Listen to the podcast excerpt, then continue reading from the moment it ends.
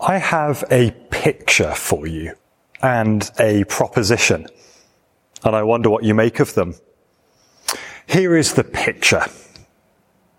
Uh, I had the joy of growing up with four cats. And my favorite toy to play with these cats was basically a, a long ribbon of felt attached to the end of an even longer stick. So you'd hold this out a bit like a fishing rod, uh, and you'd dangle it near the cats, and they would go wild for it. They thought it was a snake or something like that. If they saw it move, they just had to have it. But what happened when they caught it was that it stopped moving. And they realized that it was not the dinner that they'd hoped for. It was just a bit of fabric. And they would lose interest in it, disappointed even. But just a little wiggle of the stick and the cat's eyes would bulge, their tails would prick up, and off they would go again, chasing this little bit of felt as if it was worth their weight in gold. To the simple mind of a domestic cat, that string of fabric on a stick promised them the world. And even though the chase proved utterly futile every time they caught it, if they saw that thing move, they would stop at nothing until they had their claws stuck in it and they could claim it for themselves. That's the picture. Here's the proposition. I propose to you this lunchtime that if you were to examine your life honestly, you would find some things that remind you of that cat toy. Some things that when they have your attention, they seem like the most amazing thing and you feel like you just have to have it. You'll chase it. You'll tire yourself out over it. You'll stop at nothing for it. And when you get it, you'll find that it wasn't all that it promised to be. It's exhausting to chase after something that will not satisfy you. Uh, and the Bible has a word for things like that. They're things like ambition or status or power. They're things like sex or success or wealth. They may each be one part of a life well lived, but when they become the focus of our lives, the goal on which our eyes are fixed, the foundation on which our feet are planted, we'll find that they disappoint us. The Bible's word for those things is idols. And here's the thing about idols. Idols use you up and they let you down. Idols feed on you and they leave you hungry. Idols make promises that they don't pay up on. Each generation has grown up being promised satisfaction from a certain kind of life. I find some of the saddest stories in our popular culture are the voices of those who know the heartbreaks and the letdowns of chasing these false promises, but who don't know where to turn to seek true satisfaction. Here are the Fleet Foxes, a sort of indie folk band in their song Helplessness Blues. I was raised up believing I was somehow unique, like a snowflake distinct among snowflakes, unique in each way you'd conceive. And now, after some thinking, I'd say I'd rather be a functioning cog in some great machinery, serving something beyond me, but I don't, I don't know what that will be. I'll get back to you someday soon, you will see. That could be the anthem for my generation. I'm a millennial. We've been taught to believe in ourselves. But now we're lost and we're looking for something bigger to be a part of. The problem is many of my contemporaries don't know where to begin searching for it. Or hear these words from Douglas Coupland, the author who literally wrote the book on Generation X. He's got a book of short stories which is tellingly called Life After God. And in it, he writes this extraordinary diagnosis of how so many people feel. Sometimes I think the people to feel the saddest for are people who are unable to connect with the profound. People such as my boring brother-in-law, a hearty type so concerned with normality and fitting in that he eliminates any possibility of uniqueness for himself in his own personality. I wonder if someday, when he is older, he will wake up and the deeper part of him will realize that he has never allowed himself to truly exist and he will cry with regret and shame and grief. And then sometimes I think the people to feel saddest for are people who once knew what profoundness was, but who lost or became numb to the sensation of wonder. People who closed the doors that lead us into the secret world or who had the doors closed for them by time and neglect and decisions made in times of weakness. If that sounds like you, even just a little bit, then our Bible passage for today, Isaiah chapter 55, is for you. If that deeper part of you has fallen asleep, can I invite you to wake up? If you've become numb to that sensation of wonder, can I invite you to feel it again? If you've closed the door that leads into that secret world, can I invite you to open it and even step through it today? Because Isaiah 55 is exactly that. It is an invitation. It's the very best invitation you could ever hope to receive. And it comes from the living God. Here's what it says, Isaiah 55 verses 1 and 2. Come all you who are thirsty, come to the waters. And you who have no money, come buy and eat. Come buy wine and milk without money and without cost. Why spend money on what is not bread and your labor on what, is, what does not satisfy? Listen, listen to me and eat what is good and you will delight in the richest of fare. I know no warmer words in the Bible this is the character of God on full display, and it is in his character to give generously so that we may be fully satisfied. We're just going to skim through these verses for the next few moments, and as we do, we'll take just three lessons from them. Uh, here's the first of them. The Lord provides food for the hungry. And we're looking at verses 1 to 5 here. Uh, I made a big mistake earlier in the week. I went out to Tesco just down the road from me to buy some groceries. The mistake was I went at two o'clock in the afternoon when I still hadn't had my lunch. Now you may be better disciplined than I am. I can tell you if I shop on an empty stomach, I buy all kinds of stuff that I do not need, but that I happen to want simply because I am hungry. Well, these verses, verses 1 to 5, speak of a spiritual hunger that works the same way. We're soul hungry, hungry for deep fulfillment and satisfaction, but we end up spending ourselves on stuff that is no good for us. The first image is one of drink or refreshment. Uh, come, all you who are thirsty, come to the waters like a, a, parched mouth on a warm day. The picture is of a thirst that can only be quenched with refreshing, cool water. In the Bible, water is the source of life. Without it, people shrivel and die. With it, they're sustained and restored. But it's not just water, which, after all, is freely available if you know where to look for it. There is wine and milk on offer too. Wine, a source of, of new things as well as a, a source of joy and milk, which brings nourishment and growth. The invitation is this, come and have the best of these freely offered. The stuff that's going to bring you life, the stuff that's going to bring you joy, the stuff that's going to bring you nourishment. And verse 2, why spend money on what is not bread? and your labor and what does not satisfy. Listen to me and eat what is good, and you will delight in the richest of fare. Maybe you know what that verse is getting at. It's the person who's been scoffing down on spiritual junk food. It's the equivalent of me buying jam donuts when I really needed a ham sandwich. We spend ourselves spiritually on things that do not fill us and don't give us what we really need. But there is an invitation. Listen to me, the God of the Bible says, and eat what is good, and you will delight in the richest of fare. In other words, there's a banquet, there's a feast on offer. The invitation here is not just for any food, but for the very best food. And the invitation is free. Instead of spending yourself on spiritual junk food, the Lord says, come to me and you will be truly filled. If you know the book of Isaiah, you'll know that one of the main characters is the servant of God. The servant speaks for God and acts for God.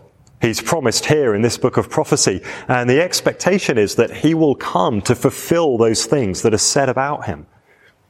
In chapter 49, verse 6, the Lord says of the servant, It is too small a thing for you to be my servant to restore the tribes of Jacob and bring back those of Israel I have kept.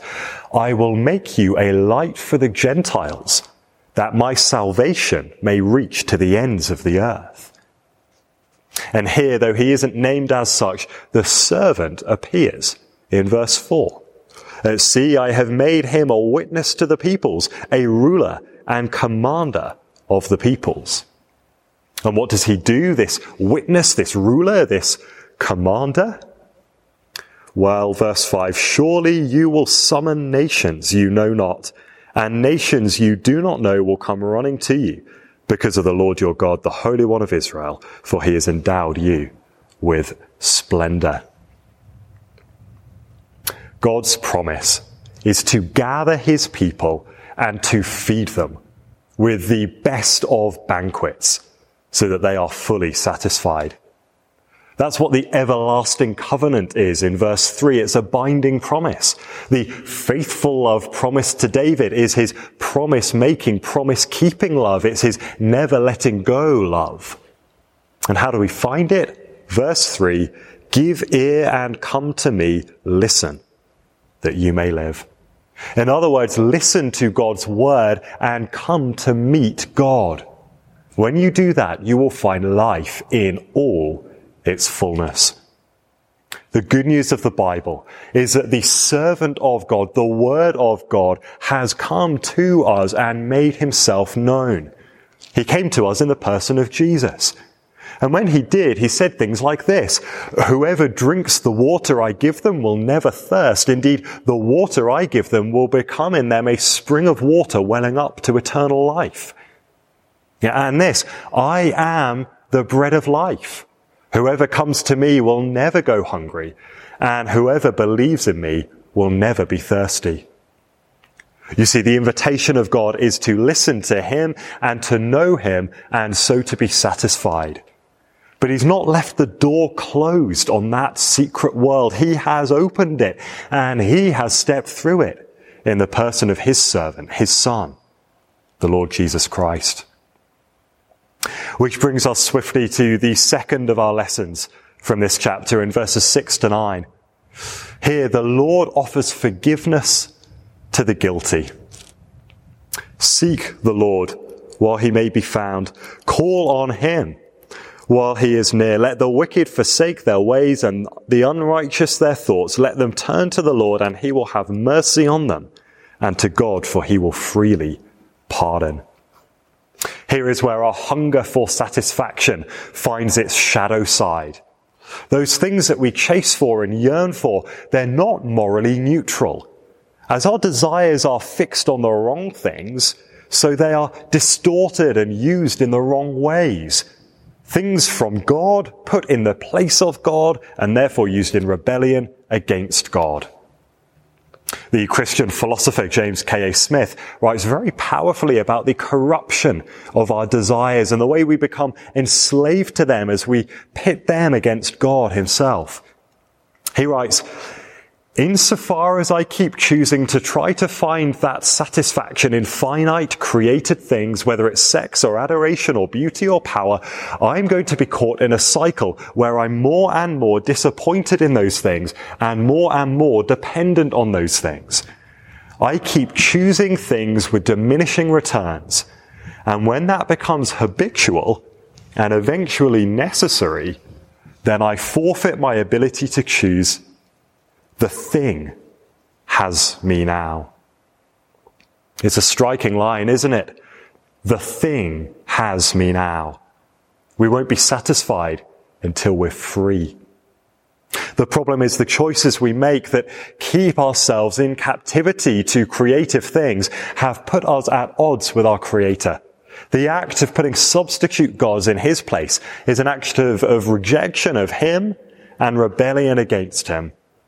And that brings the guilt of sin. It demands the judgment of God.